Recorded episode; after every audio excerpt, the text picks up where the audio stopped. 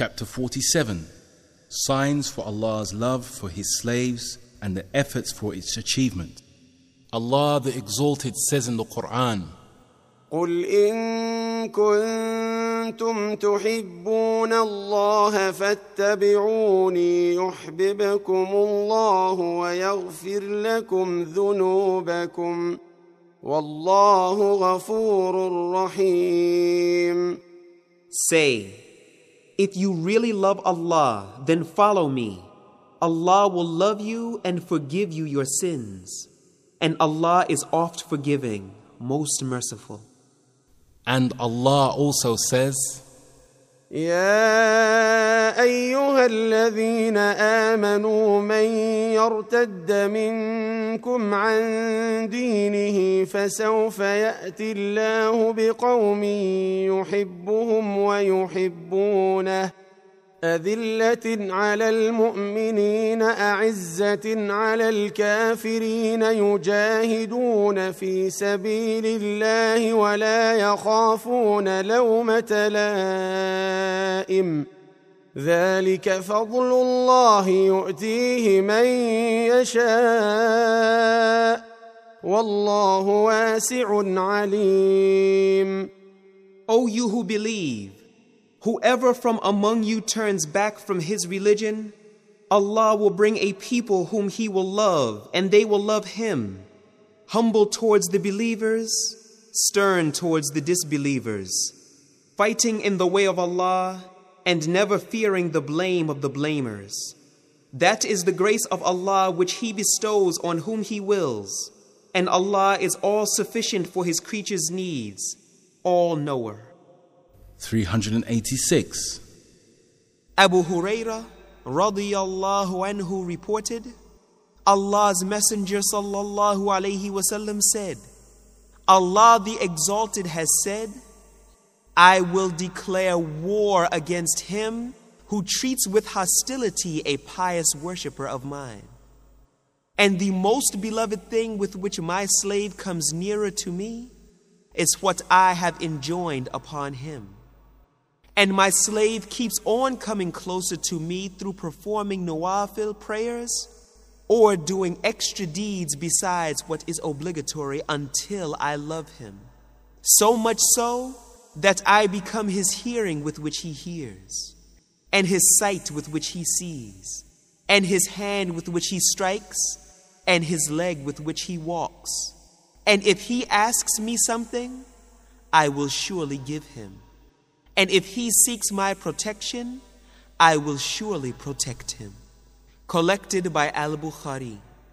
Commentary This hadith tells us the status and distinctive signs of the favored men of Allah, the awliyaullah. The noble Quran has defined them as those who believed and used to fear Allah much. According to this definition, every believer who really fears Allah is a favored of Allah. It means that except for faith and piety, favored of Allah are neither people of a special kind, nor have they any special distinctive signs, as is generally thought by some people. In this respect, ignorance of the general public is shocking because they regard even such persons as favored of Allah who not only neglect the religious obligations and the practice of the Prophet wasallam, but also woefully lack cleanliness. Sometimes they even call mad or half mad persons as favorites of Allah, whereas a wali, in the true sense, is one who is meticulous about observing the obligations and is fearful of Allah. This hadith brings about the following four points.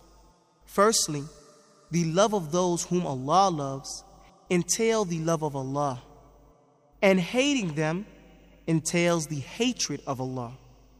Secondly, when a true Muslim acquires nearness and love of Allah by means of performing religious obligations, supererogatory and voluntary prayers, Allah then becomes his special helper and protects his limbs and organs and does not let them work for his disobedience.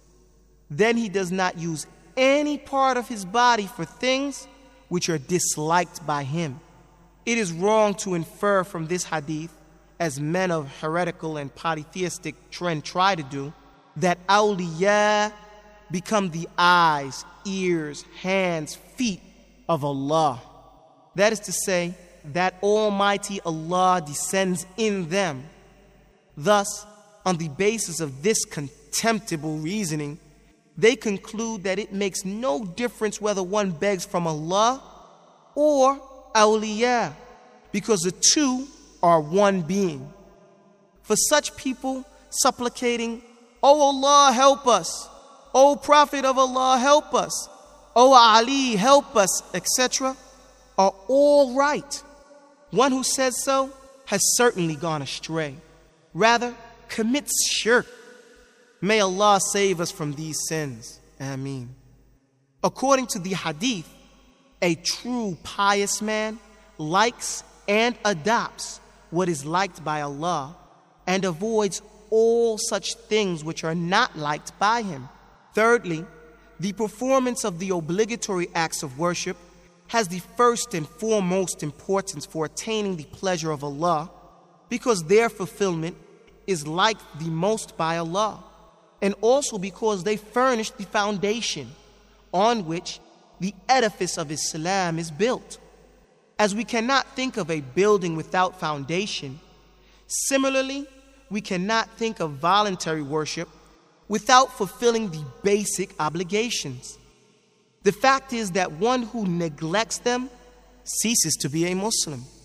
This is the reason for the severe warning of Allah to those who default on this account. Those who neglect voluntary prayers have not been given any warning. It is, however, true that their performance, in addition to the obligatory ones, increases luster of obligations. Nawafil, or voluntary acts of worship, help one to attain the exalted place of being loved by Allah, by virtue of which one is endowed with the special help of Allah.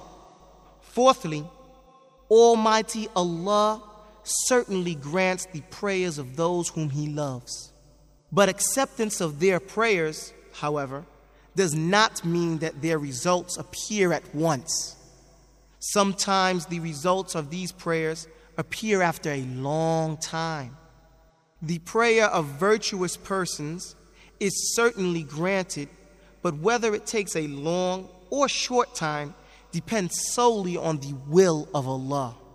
387. Abu Huraira radiyallahu anhu reported, Allah's Messenger sallallahu alayhi wasallam said, When Allah loves a slave, He calls Jibreel and says, I love so and so, so love him. And then Jibreel loves him. Then Jibreel announces in the heavens saying, Allah loves so and so, so love him. Then the inhabitants of the heavens also love him. And then people on earth love him. And when Allah hates a slave, he calls Jibreel and says, I hate so and so, so hate him. Then Jibreel also hates him. Jibreel then announces amongst the inhabitants of heavens, Verily Allah hates so and so, so you also hate him. Thus, they also start to hate him. Then he becomes the object of hatred on the earth also, collected by Muslim.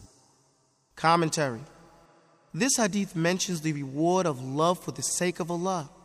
A person who loves for the sake of Allah is not only loved by Allah, but also by the inhabitants of the earth as well as the heavens. On the other hand, those who are hated by Allah are also hated by the inhabitants of the earth and the heavens. It must be borne in mind that they alone remain popular in this world who are righteous by nature, who strictly maintain the distinction between the lawful and the unlawful, the ma'ruf and the munkar. But those whose nature is defected by constant sins cease to distinguish between right and wrong and lose their credibility. They generally hate the pious persons for the reason that every category of people loves people of its own kind. 388.